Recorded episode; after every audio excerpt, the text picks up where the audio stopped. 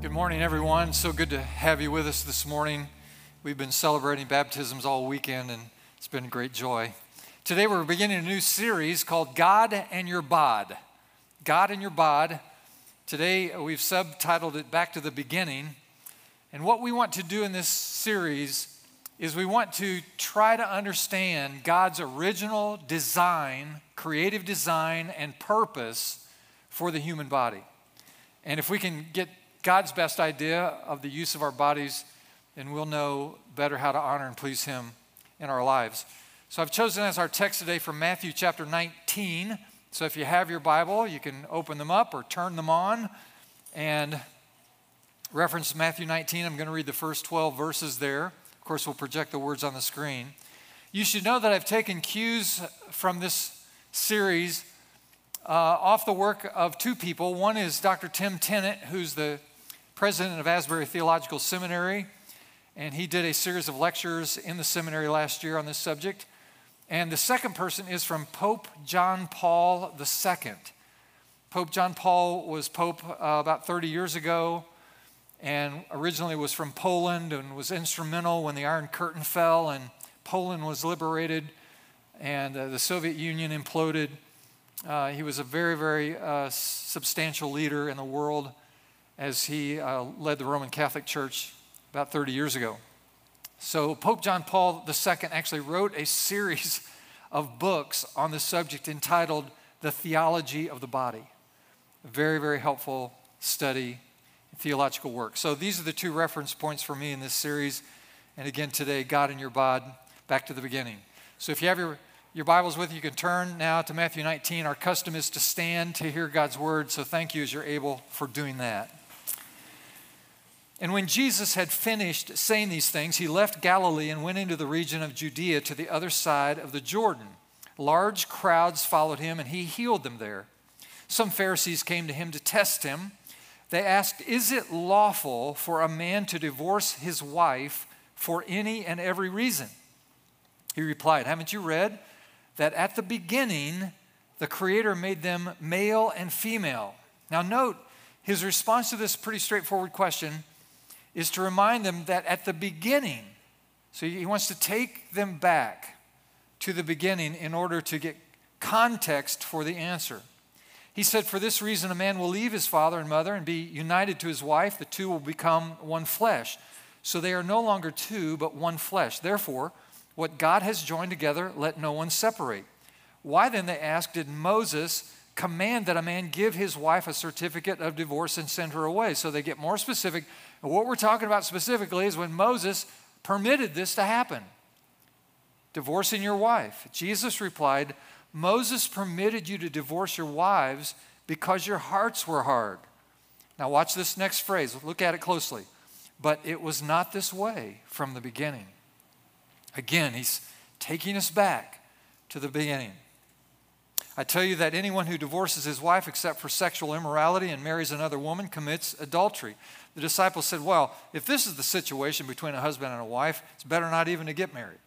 And Jesus replied, Not everyone can accept this word, but only those to whom it has been given. For there are eunuchs who were born this way, and there are eunuchs who have been made eunuchs by others, and there are those who choose to live like eunuchs for the sake of the kingdom of heaven. The one who can accept this should accept it. May God inspire and instruct us today through His Word. You may be seated. Thank you so much. Well, we're living in a brave new world as it relates to human sexuality and marriage and the human body. Uh, Bruce Jenner is now Caitlyn Jenner.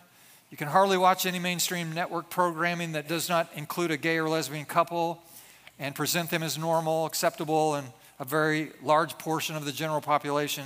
Transgender persons are featured on many reality TV programs produced anywhere from Survivor to American Idol. Mainline denominations like our own, the United Methodist Church, are wrestling with the LGBTQI question whether to embrace and endorse the inclusion of any person on the LGBTQI scale into full participation in the church. And this is the new cultural landscape that we're walking. Uh, and so the question is what are we to do? How are we to sort these things? What is our response to these norm, new mores and practices? And perhaps more importantly, let me just remind us that it's not simply enough for folks of the faith, especially from a faith that recognizes the value of historical traditions and what appears to be the clear teaching of Scripture on some of these questions.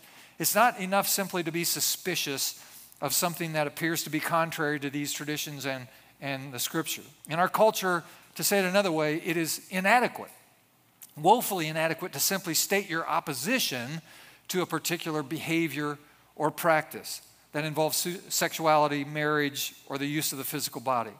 So we have all kinds of things happening in our culture right now everything from divorce, adultery, fornication, digital pornography, same sex marriage, gender reassignment, and it's a growing list of issues. It's a huge landscape, and these issues need and must be considered. So it's going to require a whole lot more than merely making a list of five reasons why same, same gender attraction is not good or, or, or gender uh, reassignment is, is bad. What we need in the church in particular is a clear theology, a proper understanding of what God thinks about such things. It needs to be thoughtful, it needs to be biblical, it needs to be historical, it needs to be sensitive, it needs to be reflective about what God might think about human sexuality, marriage, and the body.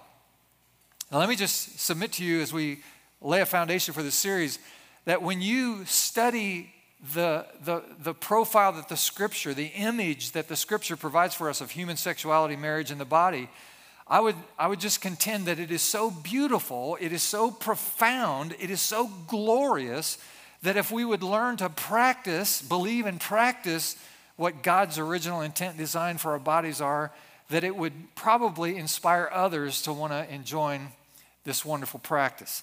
And one other thing before we launch into our text that these are not new questions. Questions that we're asking in our culture today are questions that have been asked before in some variety and form, and so they're not new. Every generation, to one degree or another, has to wrestle with these things. It just seems to be even more profoundly important to try to get some answers to these questions in our day. So, as we consider Matthew 19, a very simple, straightforward question is being asked by Pharisees. Now, granted, they're trying to trip Jesus up, trying to catch him, test him with this question. Uh, their motives probably not all that good. But the question was straightforward Can a man divorce his wife for any reason? Now, you would think that that would be such a straightforward question that you could almost answer the question with a yes or a no. But many times when you see Jesus being questioned in the New Testament, he rarely gives you a straightforward answer because he's always going deeper. He's always getting below the surface. He wants to understand the heart and the motive of the person asking the question. And so he wants to, wants to deal with the motives and he wants to understand the real issues. And so, this question can a man divorce his wife for any reason at all? If Jesus, imagine, if Jesus were here physically present in the room today, and it was Q&A time with Jesus. One of the relevant cultural questions that we might ask, uh, we would probably wouldn't go, is it lawful for a man to divorce his wife for any reason? I mean, we've already like dealt with that one. We just say, oh yeah. Yeah, you can get divorced for any reason. Oh yeah, we're, we're way past that. We might ask Jesus, is it lawful for a man to marry another man? We might, might ask Jesus, is it lawful for a man to become a woman? And then wait for his response to that. Because that would be interesting, wouldn't it? That would be helpful, perhaps. And so Jesus, Jesus is always moving toward the motive of the question and then attempting to answer the question in a way that will actually leave us more profoundly impacted by it. Years ago, when John F. Kennedy was in the White House, he called for the he called for the White House gardener and he wanted to plant a particular fruit tree because he admired this particular, this particular plant. And when he talked with the gardener, the gardener said, Well, I'm aware, I'm, I'm, familiar with that tree. And he said, It is a beautiful tree and it does have a beautiful bloom every spring. But something you should know, Mr. President, is that once you plant that tree, it does not bear fruit for 40 years. To which President Kennedy looked at him and smiled and said, Well, then you better plant it this afternoon. Yeah, so you get, the, you get this impression with this subject right now, and this is kind of how I feel and, and I'm approaching it, that right now we're just planting the tree. We're just sowing the seeds, if you will. I don't have any uh, illusions that the trends, the mores in sexuality and marriage and the, and, the, and the use of the human body in our culture is going to change anytime soon. I, I, don't have any, I don't have any misunderstanding about that. I don't think, I don't think these trends and these mores are going to change anytime in our lifetime. But I can tell you, sooner or later, one way or another, they will change. So, all I see myself doing, and maybe you might agree, is that we're about planting the trees. May take 40 years for fruit to be seen, but we're going to sow the seeds because we want to be faithful and true to God's word and to his best design. So, three points I want to make this morning as we lay this foundation. The first one, it's on your outline, is this we have a body. We have a body. Now, when you read the commentary about Genesis chapters 1 to 3, this is the creation. In the beginning, God created. And so he creates the cosmos, he creates everything in it, and then he creates the first man and woman, Adam and Eve. And the first three chapters of Genesis contain this creation order. And so most of the, the scholars and the commentators over time comment about the process or the timeline or, or, or the specific identification points along that created order. Uh, many folks in contemporary times want to try to compare that to what we might understand as evolutionary theory. Was it a literal six days or did it take a lot longer than that? So people speculate about these things. Okay. One thing you don't find much in Genesis 1 to 3 is you don't have a lot of commentary about the theology on human sexuality and the theology of the human body. But these are the first bodies that are on the scene of history.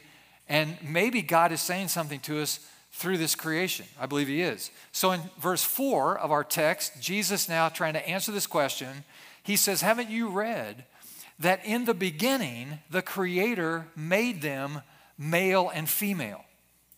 So that's the first response He makes to the answer the question, Can a man divorce his wife for any reason? Don't you remember that in the beginning God made them male and female. Now, if, if, if, you, if you simply see that male female as a biological designation or a functional designation, which it is, of course, male and female, that's not all there is there. There's also, I think, profoundly theological implications when God says, I created them male and female. So the problem today is actually much deeper than we realize. The problem isn't merely that we can't convince people not to consider non traditional lifestyles with their bodies and sexuality. The problem actually goes deeper.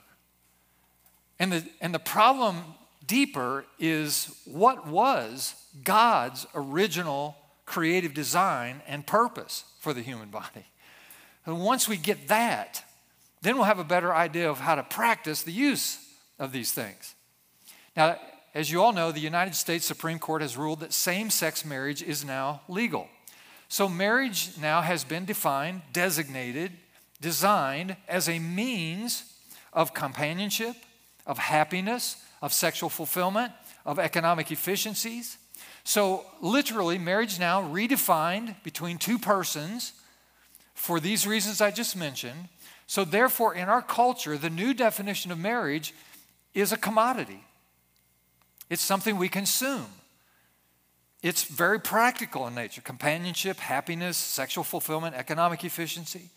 And unfortunately, the church of Jesus Christ in America has also, for the last 40 years or so, embraced this cultural definition of marriage. We too think marriage is about happiness, social stability, companionship, sexual fulfillment.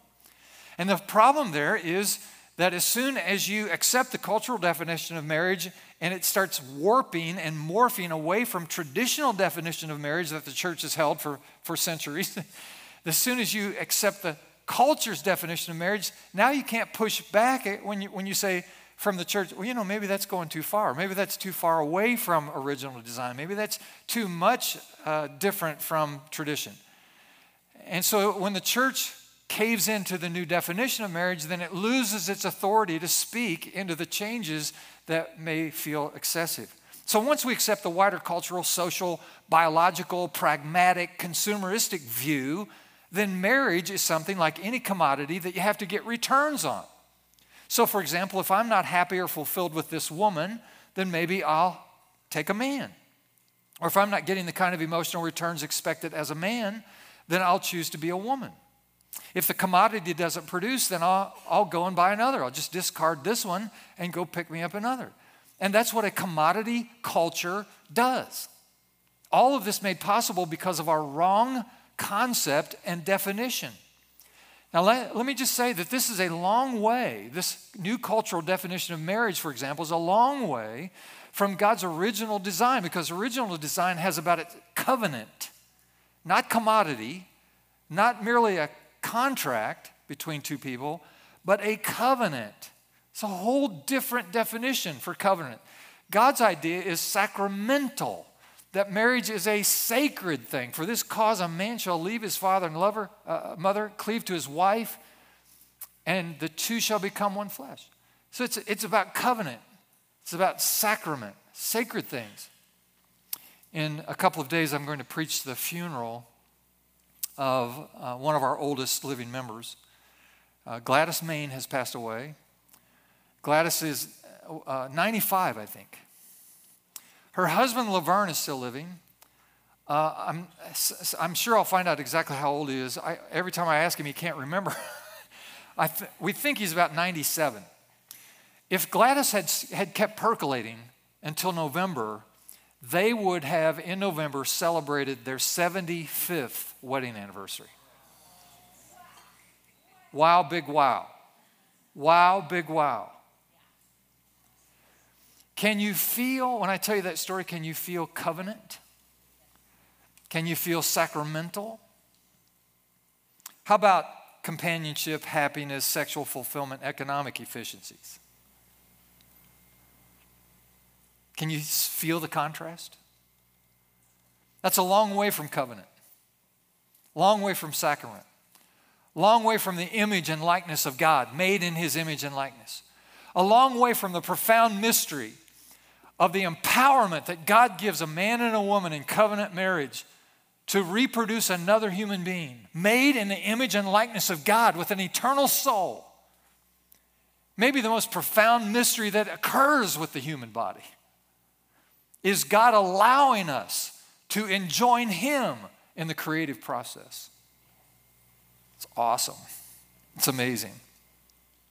So we know that sacraments we, we say covenant or sac. We know that sacraments, sacred acts, in the Protestant world, we recognize two sacraments in the church. One is water baptism, which we've just practiced today. The other is communion, the Holy Eucharist, where we, where we gather and memorialize the sacrificial work of Jesus Christ. We break bread, symbolizing his broken body. We drink from the cup, representing his blood shed for us. And, and, and so we recognize these sacraments. But John Paul II, he came along and he asked this question. We know that these, these practices are, are sacraments, sacred acts that allow us to experience God's presence. In theological terms, in church terms, this is called a means of grace. Let me teach you that phrase. A means of grace means just simply meaning a method, a manner, a mode, a medium, an instrument, a process, a procedure, a means of grace. So it's like a conduit of God's blessing or favor, His grace. And so, a means of God's grace is in these sacraments. But Pope John Paul asked this question What if there are other means of grace? And he said, What if we might consider the human body as a means of grace? In other words, the human body actually becomes a conduit or a, a medium through which we experience God and other people can experience God through us. Now, follow this because I think it's a very strong argument that the human body is actually a means of God's grace, that we can actually connect theology with anthropology through the connection of our human body. That we can experience Almighty God in a personal, significant, life changing, transformative way through our physical body. Let me give you some illustrations of this. The Apostle Paul comes along and he teach, teaches the church at Corinth and he says, Do you not know that your body, your physical body, is the temple of the Holy Spirit? So, in other words, the teaching is clear in the scripture. This occurs again in 1 Corinthians 6:19 when Paul says we are indwelt, our physical bodies are indwelt by the Holy Spirit. So when we say yes to Jesus, become Christ followers, the Bible promises that the very Holy Spirit of God actually comes inside of us so that we become inhabitants of the Spirit of God. We have inside of our bodies, we carry around the presence of God in the Holy Spirit. That's pretty profound, isn't it? That's amazing. Again, our bodies becoming a means of grace. When we, when we performed this sacrament of baptism just a moment ago, what is it we put under the water? Put a body under the water. So, th- so these, these, these men were experiencing this morning as a means of grace. They, they connected us with God and they experienced God in their bodies. When we receive communion, and we will do this in a few weeks during World Communion Sunday, when we in, when we take the, the bread and dip it in the cup, what do we do? We ingest it into our bodies. When, when we pray for people who are sick, the scripture instructs us to lay hands on people who are sick. So one body touching another body, conferring the healing grace of God. We commission people to serve in vocational ministry or send them on the mission field by laying on our hands and commissioning them. The Bible says that we actually become Christians. We are saved forgiven of our sins when we believe in our heart that, that, that Jesus has been raised from the dead and we confess with our mouth, with our lips. So salvation actually occurs because of the function of our human body, confession with our lips. Isn't that interesting? We hear the truth of God's word just like you are today with your ears. We read it from the scripture with our eyes. In all of these different applications, we discover that Pope John Paul was probably correct that our human bodies, our physical bodies, are actually a means of God's grace. That through our bodies, we make what is invisible actually visible. It is, it's a profound thing. You so I'm just not quite sure I'm, I'm going to agree with all that. Okay, here's the, last, here's the last piece. God thought the perfect way to reveal himself to us was by sending his son who took a body. One of these days when we meet Jesus, let me tell you what's going to happen. When you meet Jesus, he's not a ghost, he's in a body. We're going to see him in his body. He's the firstborn of the resurrection. His body has been transformed from mortal to immortal. He's in his body. So we begin to appreciate the body. So when God looks at your body, he goes, He loves your body. Why would God love your body? Because this is how God provides His grace to you through your body. He thinks your body's perfect. Not because it is perfect, but because it's His way of connecting with us. So we have a body. We say, Thank God we have a body. Praise God, I have a body. It's not perfect, but I've got one. And God can touch me through it. Here's, let's go to the second idea. Now, here's what Jesus is communicating to those Pharisees that day in response to their question Can a man divorce his wife for any reason?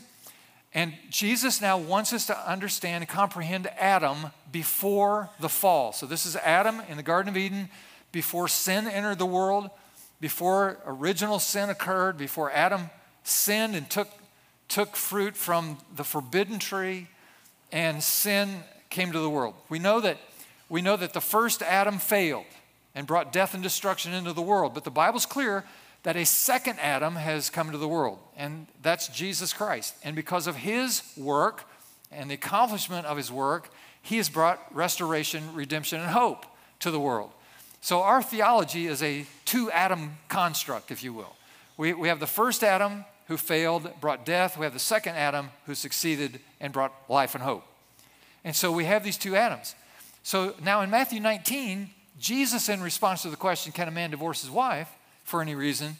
says, I want you to remember Adam before he failed, back to the beginning, the pre fall Adam. And so he's quoting pre fall Genesis when he said this phrase about Adam and about divorcing your wife and any other question that we might have that's relevant in our own contemporary culture. Jesus says, Yes, I, yes, I, I realize that Moses did issue a decree of divorce that people could utilize, but from the beginning, it was not so. From the beginning, wasn't like that. From the beginning, it was not so. So Jesus is saying to the Pharisees, and Jesus is saying to us, now follow it. The original design for marriage, human sexuality, and the body still remains intact. God's original purpose, God's original creative design, God's original idea for the human body is still the same today as it was then. I'll put this statement on the screen because I want you to catch this. Just because the first Adam failed and our world is broken doesn't mean the original design and standard for sex, marriage, and the body has changed, when indeed it has not. God hasn't changed his standards. You know, once that was okay, now, that's not okay. Once that was not okay, and now that's okay. That's not the way God orders the world. And so Jesus is responding to this question by saying, okay, Moses had hardness of heart, and his generation had hardness of heart. They turned their back on God and God's best plan and design. And so, in order to accommodate their uh, dysfunction, Moses issued this decree so that men could divorce their wives. And he says, I understand this is a result of human sinfulness, this hardness of heart, people deviating from the original plan. But through it all, and this is what Jesus was saying, he said, Yes, I understand the history. I understand the patterns. I understand Moses' day. I got all of that. And I even understand current practices. But from the beginning, he said, this was not so. I get it. I understand the mores. I understand times have changed. I understand practices are different. I, this is because of hardness of heart. People rebel against God's best plan. This happens. So I get it. The world is broken. People are confused. Stuff happens. Life happens. And so I get it. The reason that it, Moses was able to issue a, a divorce decree was for all these reasons. And Jesus agreed that that all happened. Then he says, but from the beginning, this was not so. This was not so. Now, where does that leave us? Where does that leave us, for example, with the question of the LGBTQI community? What about our brothers and sisters who are in, in that arena and they're struggling with that and they wrestle with that and, they, and they, they're conflicted by that or they're in pain over that. or There's confusion and fear, all this, all this activity around the LGBTQI question. And it, it just surfaces all over the place. And I, and I understand that I've been preaching to people all weekend who struggle. Some of you struggle with same sex attraction, with gender identification, uh, and all kinds of questions like these. And so the answer, the answer we have for each other when we have this kind of question is simply this. We just include everybody. We love everybody. We welcome everybody. I, I get this question all the time from people in the LGBTQ community. Would you be offended if I came to your church? Would, would, you, would your church be offended? Would I feel uncomfortable? I got this question just this last week. And I responded by saying, I'm not going to be uncomfortable. If you're a, a person in the LGBTQI community, look, just come and get in the boat because we're all in the same boat. You're not special because you struggle with that stuff. You're not special because of that. That's just one of the struggles. Fact is, all of us struggle. We're all in the same boat. Someone says, Well, I'm LGBTQ or one of those categories. Would you be uncomfortable if I was in your church? Why would I be uncomfortable with that? Because there's nothing, there's nobody here but sinners. Nobody here but confused people. Nobody here but people who are lost, trying to figure it out. Did you hear these testimonials this morning? Come on, folks, this is, the, this is real life. Church isn't a place for people who've got it all figured out. This is, a, this is a place for people who are trying to sort it best they can with the support of people who are on the journey with them. We're trusting in Jesus this way. let, me just, let me just clear something up. You say, Will you be uncomfortable with me? Listen, I'll, I'll tell you the guy I'm most uncomfortable with is me, because I have to live with me. So, what kind of church do you have? A church full of sinners? Well, you know, I'm gay. Is it okay if I come to your church? Listen, we got liars and thieves and adulterers and everybody else you can name in the church. Why wouldn't you want to join in? Come on. Just get in the boat. Let's sort this out together because nobody's got it figured out. We're just a bunch of beggars offering each other a little crust of bread called the grace of God. Not uncomfortable with you, I'm uncomfortable with me. I don't know about you, the hardest person I have to live with is myself. I got issues. I'm not I'm not perfect. I've already confessed to you, I've already confessed to you a number of my sins. people, people, you know, in the LGBTQI, you know, community say, listen, God made me this way, I was born this way. Listen, don't tell me your problems. I was born the way I am. I got issues. I know I was born the way I am. I didn't learn this stuff. And part of my confession is I'm heterosexual. I was born that way, okay? And I've already said this out loud. I'll say it again. I've wanted to have sex with every pretty girl I've seen since I was 12 years old. I got, I got problems. I have a situation. Now, listen to me. I have to manage my sexual energy. If I don't manage it and submit it to the Lordship of Jesus Christ in my life, I got no hope because I'm going to I'm going to I'm going to do something that's not going to be helpful. The only, the only way I can stand here and say, you know, as it turns out, I've only had sex with one person my whole life. There she is. That's it.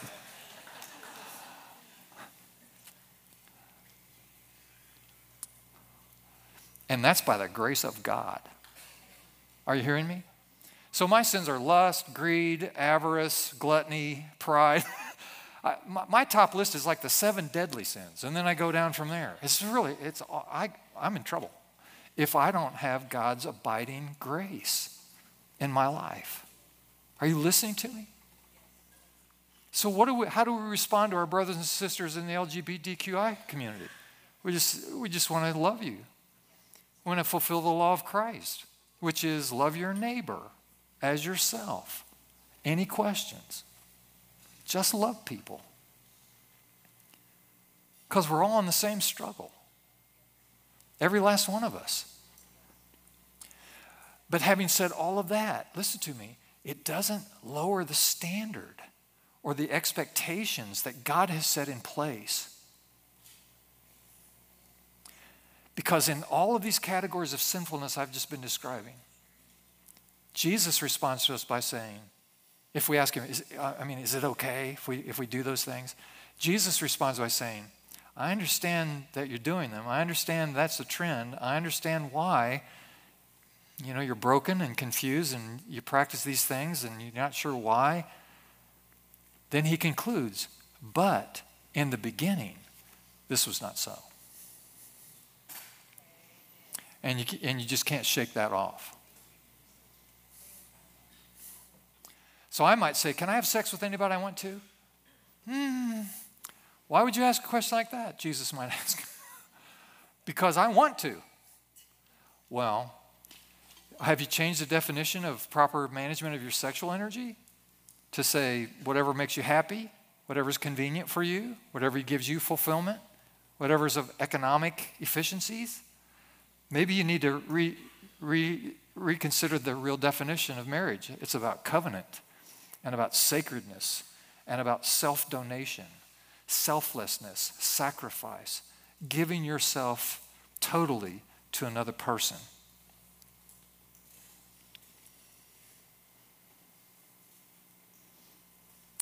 And in that self sacrifice, you find for yourself fulfillment, satisfaction, and joy. That's God's plan. So you don't want to lower that. Or do you want to come off of that? Because that's actually what's best. Last point I want to make, I'll say this quickly. This is Adam as image bearer. We're laying a foundation now, image bearer. Now think about this. Justice Kennedy of the United States Supreme Court, when they redefined marriage, the legal definition of marriage in the United States, he wrote in his opinion these words, and I quote, now listen to this carefully. He said, At the heart of liberty, the, the very center, the very heart of liberty, freedom, is the right to define one's own concept of existence, of the meaning of the universe, and the mystery of human life. Now, follow this. Judge Kennedy comes along, and in his opinion, he writes Look, what, we, what we're saying with changing the definition of marriage includes this philosophical underpinning that at the heart of freedom, of liberty, is the right for every person to define their own concept of existence, of meaning, and the mystery. And when we heard that as a culture, we went, yeah, that's right. Everybody should live and let live. Everybody should have their own choice about what, the way they're going to live and the way they're going to use their body and the way they're going to pr- uh, practice marriage and, and their sexuality. That's right. At the center, at the core, at the heart of freedom is the right to choose for yourself the existence, the meaning, and the mystery. And we said, okay, that's it. Now, if you're comfortable with that definition, let me just say here's where it breaks down. It breaks down if we all embrace that to be true and, and, and the most desirable. Where it breaks down is that we now no longer have what we would call a common good. We no longer now have in place the parameters around which all of us agree are the barriers to behavior. If everyone gets to choose their own understanding of existence, meaning, and mystery, then where is the agreed upon mores, ethics, and practices for our lives? And God knows that if we embrace that definition, how far a chasm is created between not just the common good, but from God Almighty's best idea and design for us. Because He actually puts guardrails in place for us, for our own good and that's good and pleasing to Him and beneficial to us. But in a world and a culture that says, look, I can do anything I want, any way I want, any time I want, with any person I want, because that's my right. At the heart of freedom and liberty is my right to do that. You can practice that way, but I can predict the future. This will not end in freedom, it will end in bondage because we will inevitably turn on, our, on each other and attack each other when the disagreement becomes too extreme. So now we have, in just a handful of years, we have what we can term lesbian, gay, bisexual, LGBTQI, queer, inquiring, and then why don't we add P? Let's add P to the current list LGBTQIP. What does P stand for? P stands for polygamy. Because I not only want to be married to her, I also want to be married to him. And the three of us want to be married. And so culture listens to that and we go, well, we've gone LGBTQI down, down that road, so what's, a, what's an extra P? No big deal. Okay, polygamy's included. All right, well, okay, we go from, now you may think this is hyperbole, but listen, this is just the slippery slope, and I'm just, I'm predicting the future. I'm telling you this, this will happen, if it hasn't already. Because now we go LGBTQIP, polygamous, and now would just put a B in there. What's the B stands for? B stands for bestiality. Because I love my goat, and I want to be married to my goat. I love my goat so much, I want to be married to my goat. Now, you may hear that and you go, that's just, come on, that's offensive. That's, you're so crass. It's using that hyperbole to try to make a point. Hey, wake up. We are on the slippery slope.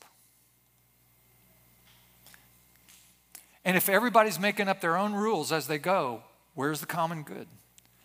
Where's the agreed upon limits? I don't have any. Where does God's opinion fit into this? Don't bother me with God. I don't believe there is a God. Don't, you know, wake up. We're more evolved than that. We're, we're, we're smarter than any human beings who have ever lived. And so we, we figured this out. We're, we're wiser than any human beings who have ever embraced such a phony notion that God exists. Okay, here we go. And I could start adding letters right now that would offend you and revile you down the slippery slope. But it's just a matter of time till all of them come up.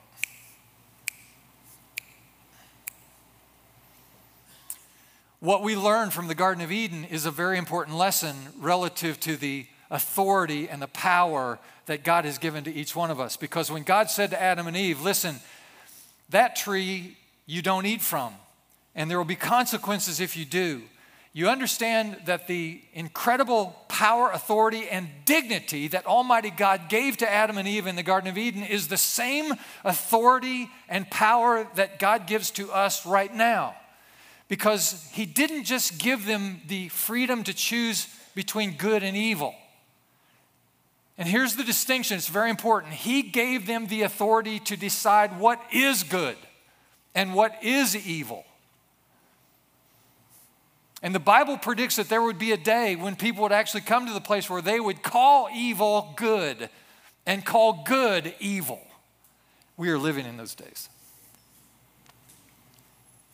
So not only do we have the, the freedom to choose between good and bad, God says, I have given you the power to actually determine what is good and what is evil.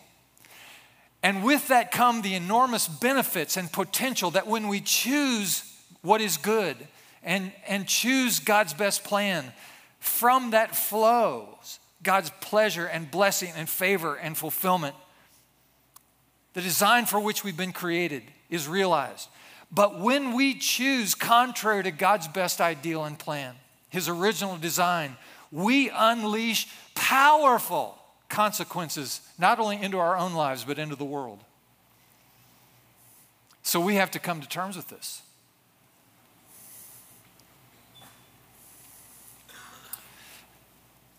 C.S. Lewis, in his beautiful allegory called The Great Divorce, it was a sanctified imagination's way of trying to describe hell. And if you have read The Great Divorce, you may recall that hell is described as a place called Grey Town. Grey, G R E Y, Grey Town. And it's just drab and it's dreary, it's kind of out of focus and there's no color. It's, it's just gray. And people there are there. They have bodies, but they, they don't have any substance. Their bodies don't have solidity. So when they walk on the grass, it hurts their feet. When they try to pick up a leaf, they can't do it because the leaf is too heavy, because their bodies just don't have any substance. They want to move toward another person in a house, but the house moves away from them until homes, the houses in Greytown, in hell itself, are thousands of miles apart. So people who are there in Greytown are lacking substance and are completely and utterly in isolation and totally alone. And it's a horrific imagination of what it might be like. And finally, he concludes in this allegory that hell, Greytown, is actually just a speck of dust, virtually nothing.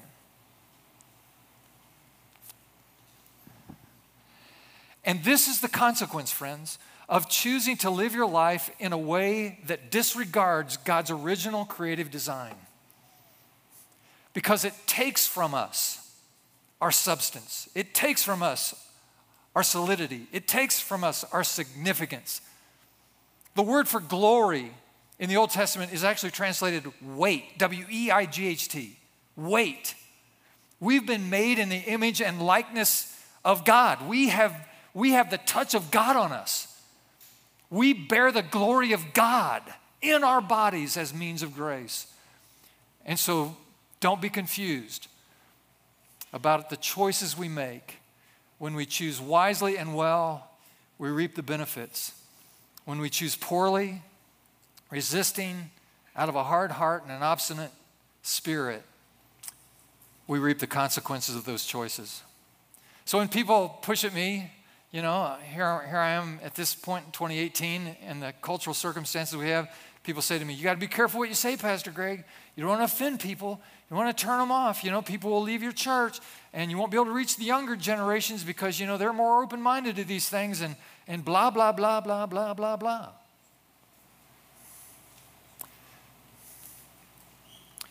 Here's what I'll remind you. Yes, I understand the current trends. I understand the current practices.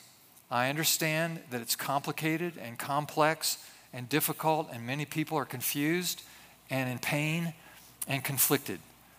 And I, I don't, uh, I'm smart enough to know that I don't understand it very well, but I understand pretty well the big picture and the way things are trending. So I get it.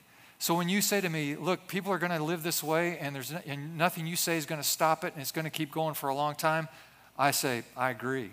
I agree with you. I get it. Yes, that's going to happen. But in the beginning, this was not so.